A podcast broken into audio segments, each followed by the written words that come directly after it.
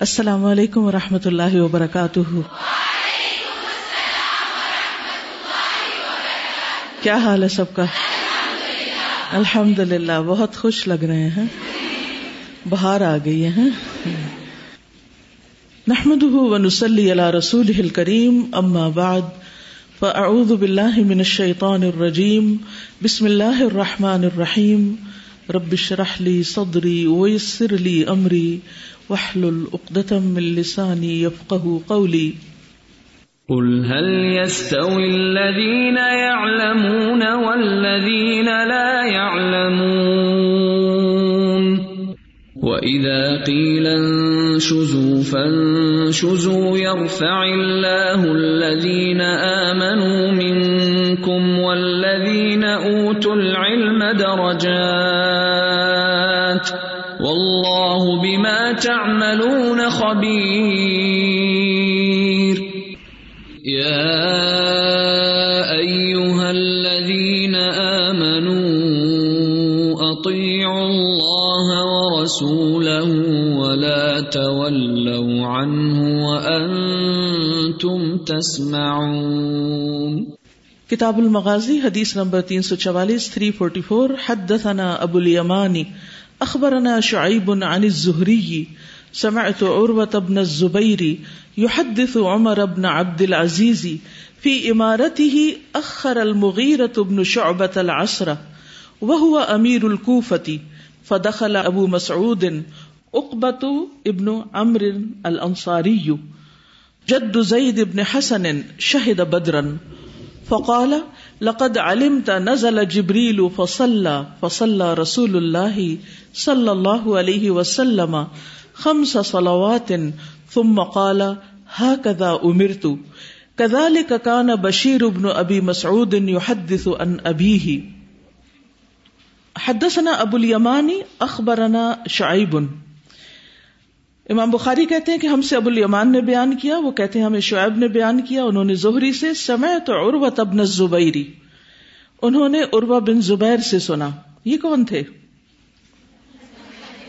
حضرت عائشہ کے بانجے تھے الحمد للہ یو حدث عمر ابن عبد العزیز فی عمارتی ہی وہ عمر بن عبد العزیز جو پانچویں خلیفہ راشد تھے، ان کی حکومت کے زمانے کا حال بیان کر رہے تھے۔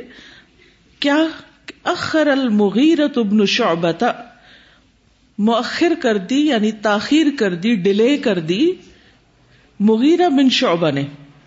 العصر، عصر کی نماز۔ اور کون ہے یہ مغیرہ بن شعبہ؟ وہ ہوا امیر الکوفتی۔ اور یہ کوفہ کے امیر تھے، حضرت معاویہ کی طرف سے۔ فدخلا تو داخل ہوئے ابو مسعود ابو مسعود اقبت ابن امر الانصاری، جن کا نام اقبا بن امر الانصاری ہے، جد زید ابن حسن، جو زید بن حسن رضی اللہ عنہ کے نانا ہیں۔ شہید بدرن۔ یہ بدر میں حاضر ہوئے تھے۔ جیسا کہ آپ جانتے ہیں کہ ہم غزوہ بدر کے حالات پڑھ رہے ہیں اور امام بخاری خاص طور پر وہ احادیث چن چن کر لائے ہیں جن میں غزوہ بدر میں شریک ہونے والے صحابہ کا ذکر ہے۔ یعنی ان کے لیے ایک آنر کی بات ہے اور خاص طور پر ان کے نام کے ساتھ یہ بات آتی ہے کہ وہ بدر میں شریک ہوئے تھے۔ یہ ان کی پہچان ہے۔ تو یہ ابو مسعود جو ہیں، یہ بدر میں شریک ہوئے تھے۔ فقالا، تو وہ کہنے لگے، لقد علم تا نزل جبریل. البتہ تحقیق، آپ کو پتا ہے کہ نازل ہوئے جبریل. فصل پھر انہوں نے نماز پڑھی. فصل رسول اللہ صلی اللہ علیہ وسلم. تو رسول اللہ صلی اللہ علیہ وسلم نے نماز پڑھی یعنی جبریل نے پڑھائی اور آپ نے ان کی امامت میں پڑھی. یہ مراد ہے. خمس صلوات، پانچ نمازیں. تم مقالا پھر کہا یعنی جبریل نے کہا ہا کدا امر تو اسی طرح مجھے حکم دیا گیا۔ کدا لکھا کانا بشیر ابن ابی مسعود ان ابی ہی اور عروا کہتے ہیں کہ بشیر بن ابی مسعود بھی اسی طرح یہ حدیث اپنے والد سے بیان کرتے تھے۔ اصل جو اہم بات ہے اس میں وہ تو ذکر ہو گئی کہ بدر والوں کا ذکر ہے۔ لیکن آپ دیکھ رہے ہیں کہ بدر والوں کی اور کوالٹیز بھی کیا ہیں؟ کن کن چیزوں میں وہ خاص اہتمام کرتے تھے جس میں آج وہ امیر کوفہ کے اوپر اعتراض کر رہے ہیں کہ تم نے نماز تاخیر سے کیوں پڑھائی ہے؟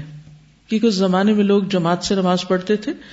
امیر کوفہ یعنی آج یوں سمجھے جیسے آج کل گورنر ہوتے ہیں کسی علاقے کے۔ تو وہ وہاں کے گورنر تھے اور ابو مسعود جو ہیں، یہ ایک بدری صحابی ہیں۔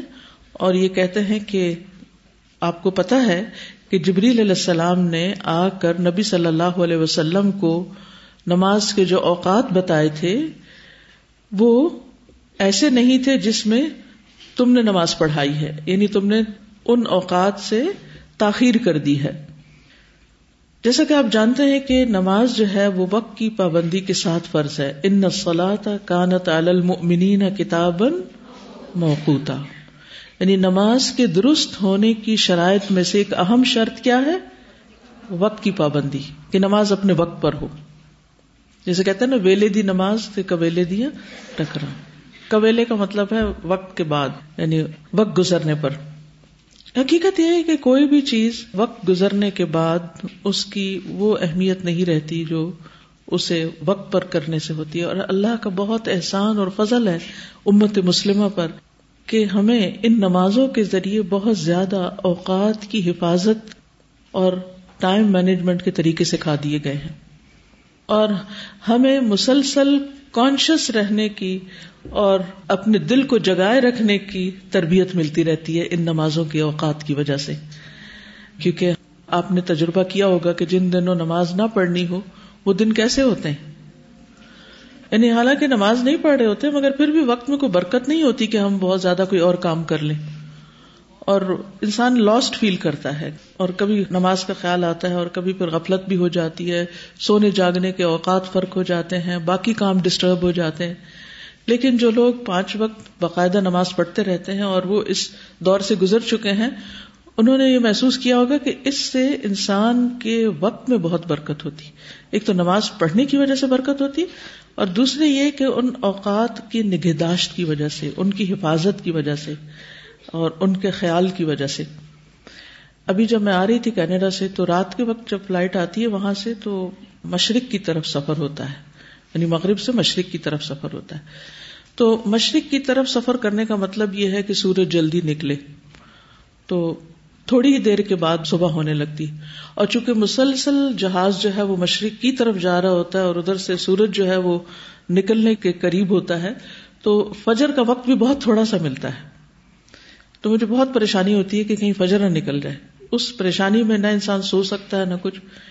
بس میں تو پھر اللہ کے حوالے کرتی ہوں کہ اللہ تعالیٰ بس آپ مجھے جگا دیں۔ اس دفعہ بھی آتے ہوئے یہی کیا کہ ٹائمنگس کا اندازہ نہیں ہو رہا تھا کہ کتنے بجے میں نے ایئر ہوسٹر سے بھی پوچھا، سب سے چیک کیا، کسی کو کوئی اندازہ نہیں تھا۔ تو سامنے اسکرین ہوتی ہے، اس پر باہر کا نظارہ نظر آ رہا ہوتا ہے، آسمان وغیرہ۔ کیونکہ ہر وقت کھڑکی میں سے تو نہیں دیکھ سکتے۔ تو میں نے اس کو اس پہ کر دیا کہ جس وقت آسمان پہ لکیر نظر آئے تو میں اٹھ بیٹھ تو میں لیٹ گئی۔ اور میں ہر تھوڑی دیر کے بعد وہ دیکھتی تھی کہ اچھا لکیر تو نہیں نظر آ رہی، لکیر تو نہیں نظر آ رہی۔ اور الحمد للہ جو ہی لکیر نظر آئی، میں نے رش کیا وزو کرنے کے لیے، کیونکہ مجھے یہ تھا کہ طلوع فجر ہوتی ہے نا پو پھٹتی ہے جس کو کہتے وہ پھٹنا بھی اسی سے نظر۔ نیچے بھی اندھیرا ہوتا ہے، اوپر بھی۔ درمیان میں ایسے ایک چیز آتی ہے جس سے پتہ چلتا ہے کہ فجر شروع ہوگی تو بہرحال فوراً فوراً وزو کر کے بس نماز پڑھ کے ازگار پڑھے ہی تھے کہ سورج نکل آیا۔ تو لیکن یہ ہے کہ اس میں مجھے محسوس ہو رہا تھا کہ وہ جتنی دیر میں سونے جاگنے کی حالت میں تھی، ذکر کا بھی موقع مل گیا۔ کیونکہ عموماً یہ ہوتا ہے کہ اگر ہم غافل ہوتے ہیں تو پھر سوئے تو سوئے رہ گئے ہاں؟ تو اسی طرح اگر آپ دیکھیں کہ باقی اوقات بھی جیسے آج کل ہمارے دن کے اوقات ہوتے ہیں، اگر آپ اپنے بہت سے کام نمازوں سے پہلے یا بعد کے اوقات میں رکھ لیں یعنی ٹائم اس کا فکس کر لیں، تو آپ دیکھیں گے کہ کم از کم پانچ چیزیں دن میں آپ پابندی کے ساتھ کر سکتے ہیں اگر آپ ان نمازوں کے ساتھ ان کو نتھی کر لیں۔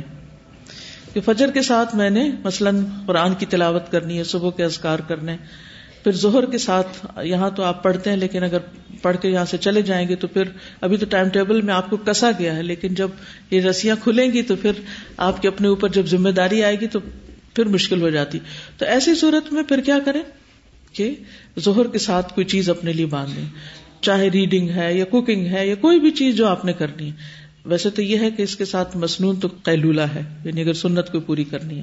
چاہے پانچ منٹ کی خاموشی کیوں نہ ہو اور آنکھیں بند کرنی ہو پھر اس کے بعد یہ ہے کہ اثر کے ساتھ، تو آپ نے دیکھا ہوگا کہ فجر اور اثر کی نمازوں میں فرشتے جو ہیں، وہ آپس میں ملتے ہیں، جو دن کے فرشتے اور رات کے فرشتے ہیں۔ اور واپس جب اللہ تعالیٰ کے پاس جاتے ہیں تو اللہ تعالیٰ ان سے پوچھتے ہیں کہ تم نے ان کو کس حال میں پایا؟ تو وہ کیا کہتے ہیں؟ ہم گئے تھے تو نماز پڑھ رہے تھے، ہم آئے تو وہ نماز پڑھ رہے تھے۔ ٹھیک ہے نا؟ تو اب فجر کا جو وقت ہے، اس کے بعد آپ قرآن پڑھتے ہیں۔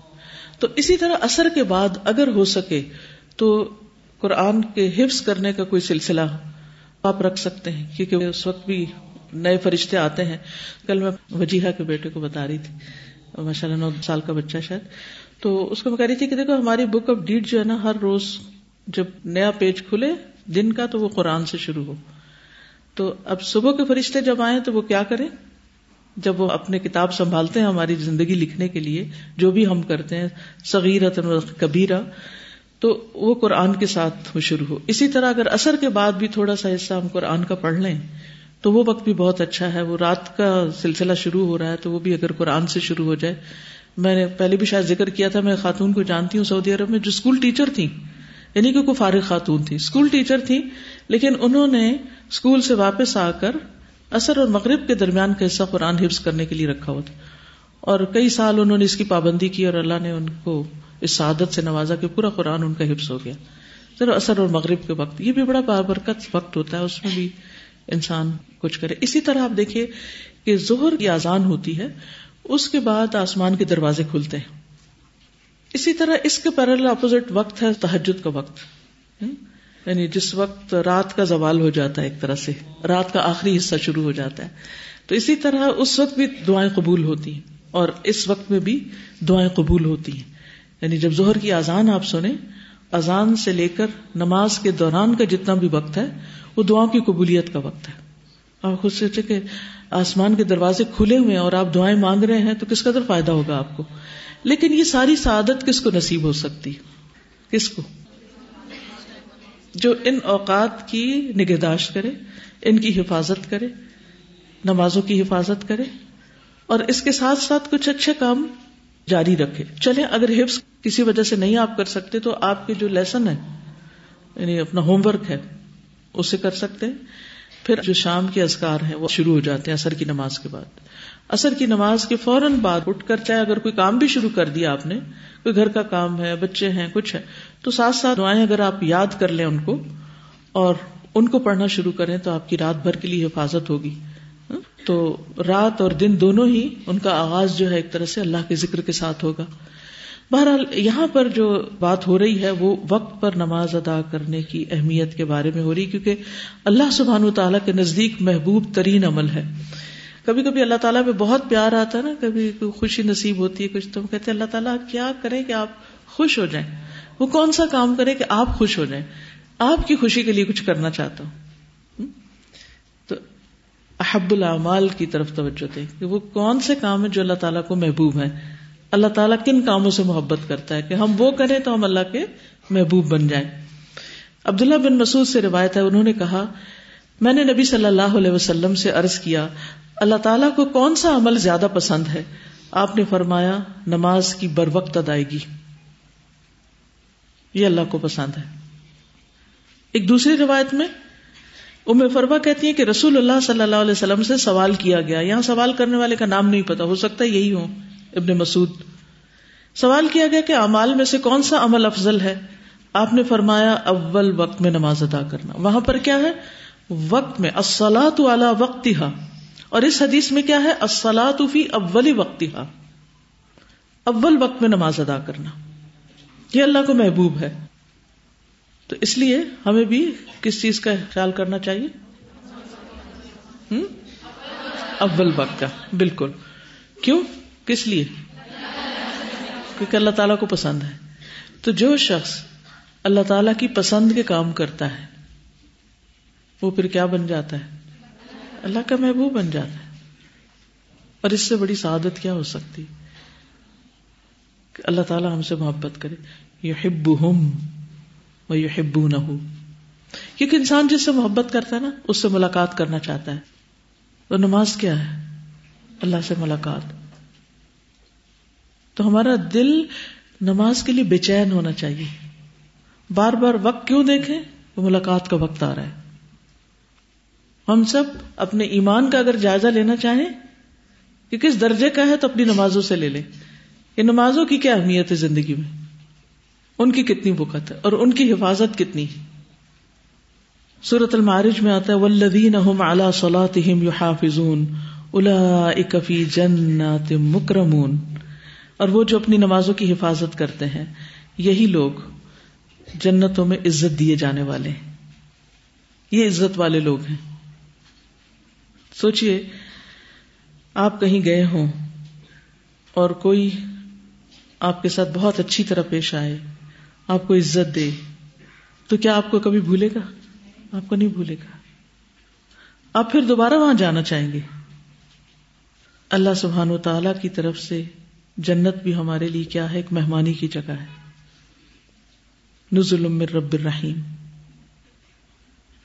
آپ اللہ کے مہمان ہوں گے اس سے۔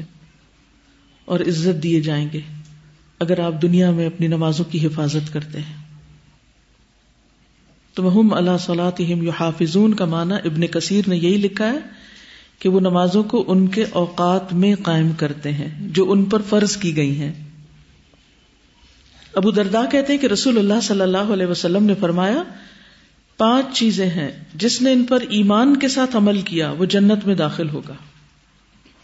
جس نے پانچ نمازوں کی ان کے وضو رکو سجود اور اوقات سمیت حفاظت کی۔ حفاظت کیسے ہوتی ہے؟ وضو، سب سے پہلے تو تہارت رکو اور سجود یعنی پراپر ہو صحیح ادائیگی ہو، اور پھر اوقات بھی۔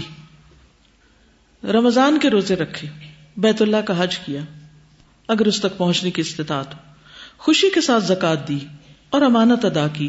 لوگوں نے کہا ہے ابو دردا ادائیگی امانت سے کیا مراد ہے؟ کہا، غسل جنابت. یعنی صحیح طور پر پاکی اختیار کی، کیونکہ اس کا بھی صحیح طریقہ آنا چاہیے، ورنہ انسان پاک نہیں ہوتا اور پاک نہ ہو تو نماز ہی نہیں ہوتی۔ سعید بن مسیب کہتے ہیں کہ ابو قطع بن ربعی رضی اللہ عنہ نے ان کو خبر دی کہ رسول اللہ صلی اللہ علیہ وسلم نے فرمایا، اللہ تعالیٰ کا ارشاد ہے کہ میں نے تمہاری امت پر پانچ نمازیں فرض کی ہیں اور اپنے لیے یہ عہد کیا ہے کہ جو شخص اس حال میں میرے پاس آیا کہ ان کے اوقات کی محافظت کرتا رہا، میں اسے جنت میں داخل کروں گا۔ اور جو ان کی حفاظت نہیں کرے گا، اس کے لیے میرے ہاں کوئی عہد نہیں، کوئی وعدہ نہیں۔ یعنی جنت میں داخل کرنے کا وعدہ نہیں۔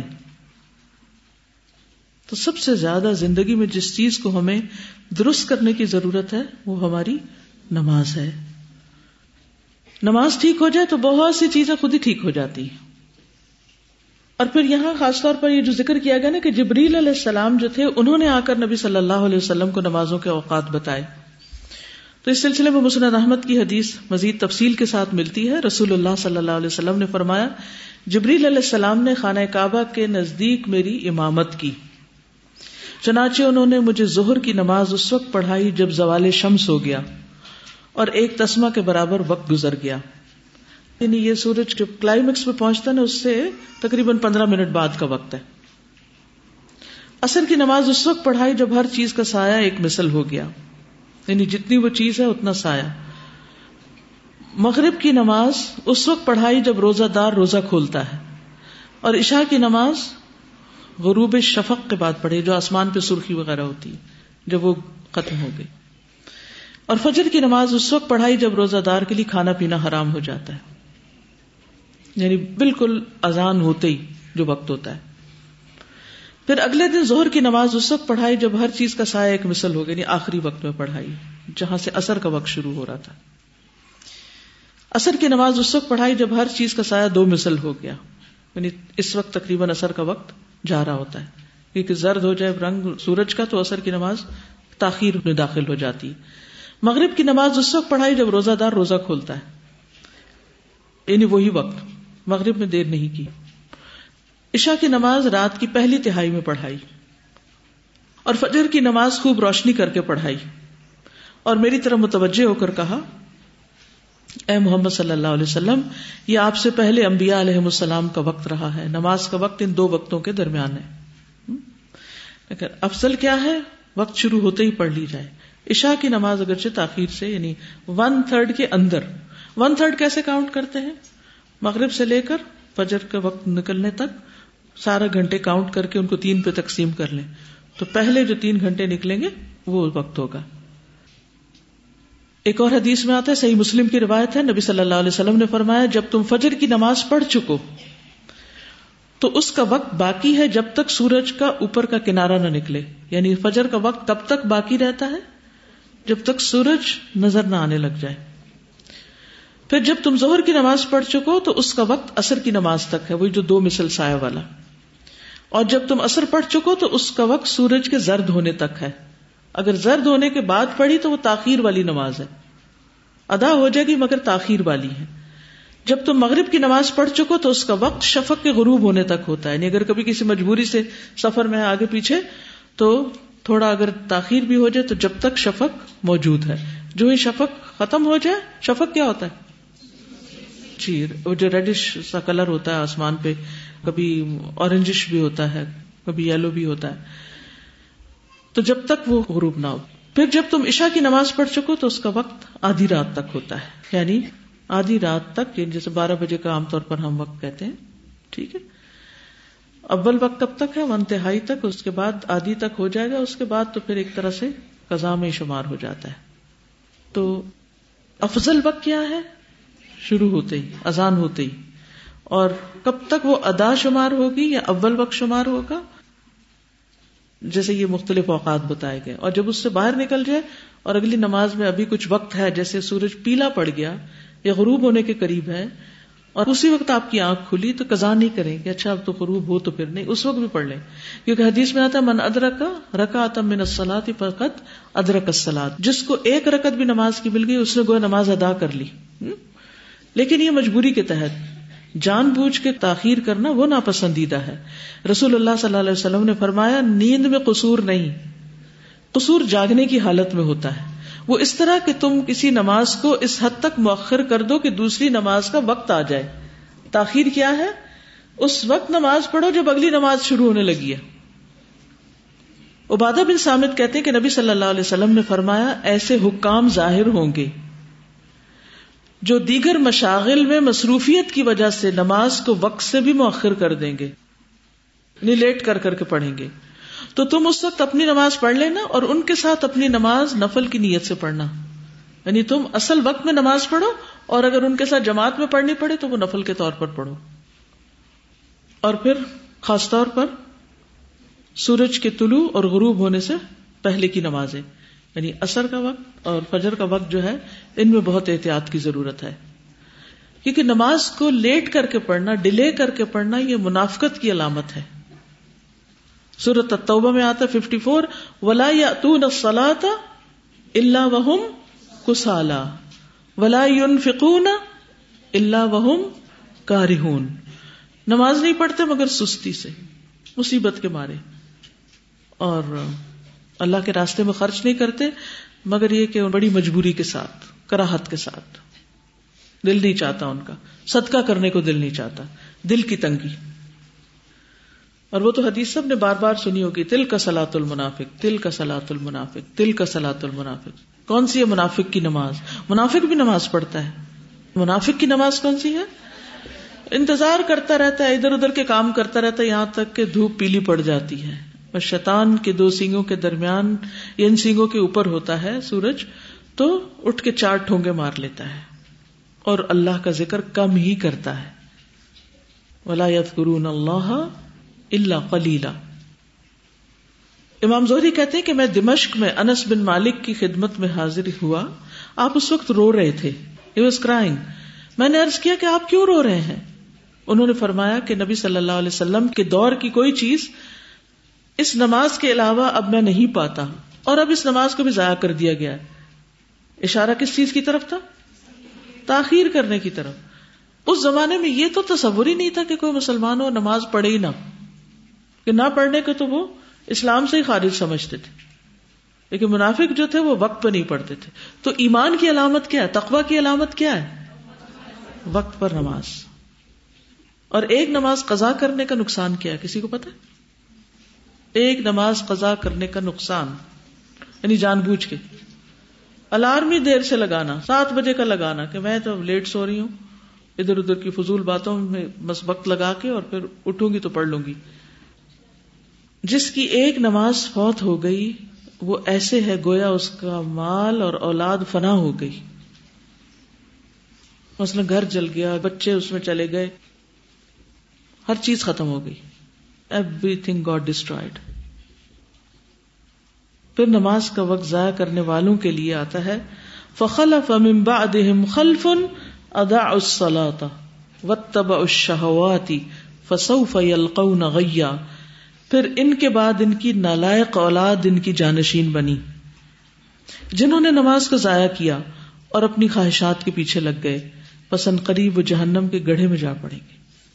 یہ کون ہے جن کی اولاد، یہ خود کون ہے مومن، مسلم، کون ہے اولاد بھی؟ مسلمان کی اولاد کیا ہوتی ہے؟ مسلمان ہوتی ہے۔ باپ دادا تو بہت اچھے تھے نمازی۔ اولادوں نے کیا کیا؟ نماز کو ضائع کیا۔ کیوں ضائع کیا؟ اپنی خواہشات کے پیچھے لگ گئے۔ خواہشات کیا ہے مثلاً؟ انٹرٹینمنٹ یعنی جس چیز میں دل لگے اور جس چیز کی طرف بس آپ کا دل کھنچتا چلا جائے آج کے دور میں خواہشات کی پیروی کی سب سے بڑی علامت کیا ہے بھیا زبان ہو کے کہا ہے سب نے موبائل اچھا میں ایک میسج چیک کروں بس اس کا جواب دے دو پھر یہ مس ہو جائے گا بھول جائے گا اچھا میں ذرا یہ بھی دیکھ لوں اپڈیٹ کر دوں اس کو یہ اسٹیٹس اپڈیٹ کر دوں یہ کر دوں وہ کر دوں کرتے کرتے کرتے اوہ اتنی دیر ہو گئی اوہ سو سوری پتا نہیں چلا بس یہ کہہ کے پھر جلدی سے پڑھ کے پھر دوبارہ اٹھے۔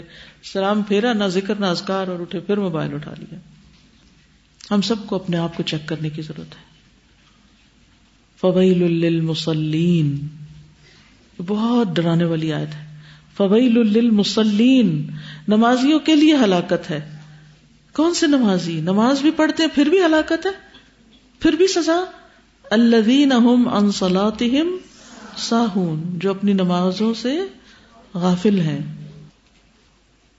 اس کی تفسیر میں آتا ہے کہ مصب بن سعد کہتے ہیں، میں نے اپنے والد سے کہا، ابا جان، اللہ تعالیٰ کا یہ فرمان ہے کہ اللہ ساہون، تو ہم ایسے کون ہے جو نماز میں نہیں بھولتا؟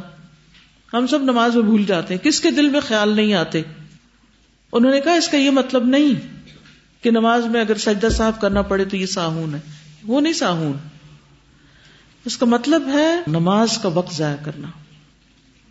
کہ انسان فضول کاموں میں لگا رہے ان امپورٹینٹ کاموں میں لگا رہے، یہاں تک کہ وقت نکل جائے، وقت ضائع ہو جائے۔ یہ ہے وہ نمازی جو نمازیں پڑھ کے بھی مصیبت میں ہے اور وہ اپنے آپ کو تسلی کیا دیتے ہم نے چھوڑی تو نہیں نا، ہم پڑھ تو رہے ہیں نا۔ اچھا، یہ بھی بڑا عجیب سا ٹرینڈ ہے۔ بازو کا وضو صحیح نہیں کرتے۔ تو اگر بتایا جائے کہ ایسا نہیں، ایسا کر لیں تو کہتے ہیں، بھائی پڑھ تو رہے ہیں نا، تم اپنا کام کرو۔ دوپٹہ صحیح نہ ہو، جسم ڈھکا نہ ہو، ٹخنے ننگے ہو بازو ننگے ہو اگر بتایا جائے تو کیا کہتے ہیں؟ پڑھ تو رہے ہیں نا۔ بڑا احسان کر رہے ہو ہاں؟ نہ پڑھنے سے تو بہتر ہے۔ یا آپ یہ دیکھ رہے ہیں کہ یہ قرآن کی آیات ہے فویل للمصلین آپ سب کو یہ صورت یاد ہوگی اور نمازوں میں پڑھتے بھی ہوں گے۔ تو یہ کون لوگ ہیں؟ جو نمازوں کے اوقات کی حفاظت نہیں کرتے اور ان کو ضائع کر دیتے ہیں۔ آپ نے پیشن گوئی بھی کی تھی۔ تم پر ایسے عمرا ضرور آئیں گے جو شریر لوگوں کو اپنے قریب کریں گے اور نمازوں کو اپنے اوقات سے مؤخر کر دیں گے۔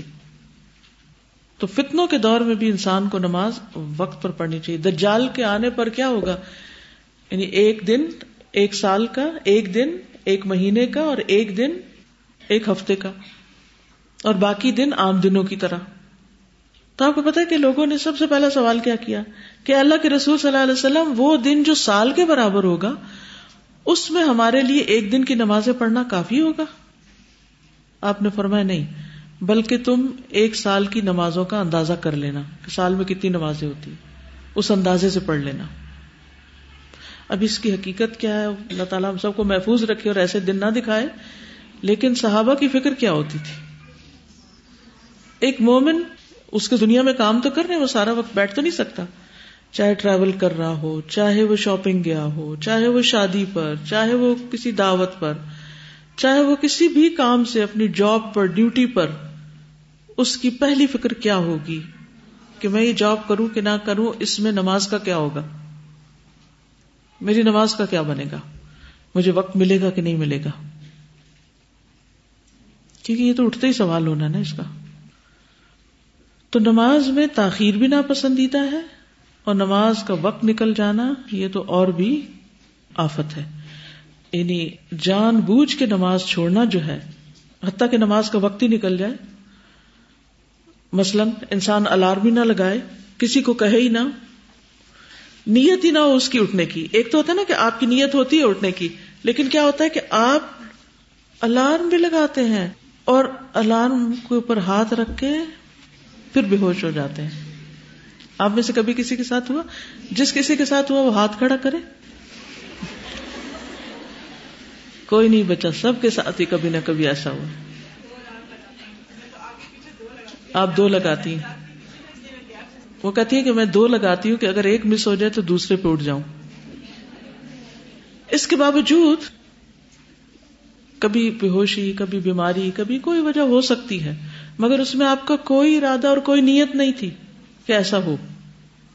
تو وہ تو ٹھیک ہے، لیکن ایک شخص جان بوجھ کر یہ اٹھنے کا وقت، اس وقت رکھے جب نماز کا وقت ہی گزر جائے، تو یہ آمدن نماز کا تارک انسان ہے۔ اور حدیث کیا آتی ہے؟ منتر کا سلاد فقد کا فرق وہ کفر کا ارتکاب کرتا ہے۔ کیونکہ شرک اور کفر کے مابین نماز کا ترک کرنا ہے۔ یعنی یہ فرق ہے مومن اور غیر مومن میں۔ یعنی صحابہ کرام کسی اور کام کے کرنے کو کفر نہیں قرار دیتے تھے، لیکن نماز کا چھوڑنا ان کے نزدیک کفر کرنا ہوتا تھا۔ یعنی تاخیر نہیں، بلکہ نماز نہ پڑھنا۔ نماز کی قضا جو تھی، جان بوجھ کے۔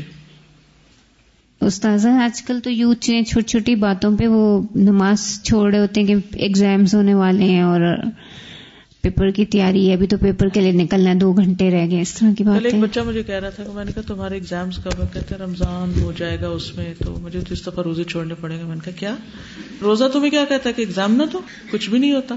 صرف یہاں ہوتا ہے کچھ۔ تو آپ اس کو فکس کر لیں کہ میں نے تو روزہ رکھنا ہی رکھنا ہے۔ تو پھر آپ دیکھیں گے کہ کچھ بھی مشکل نہیں۔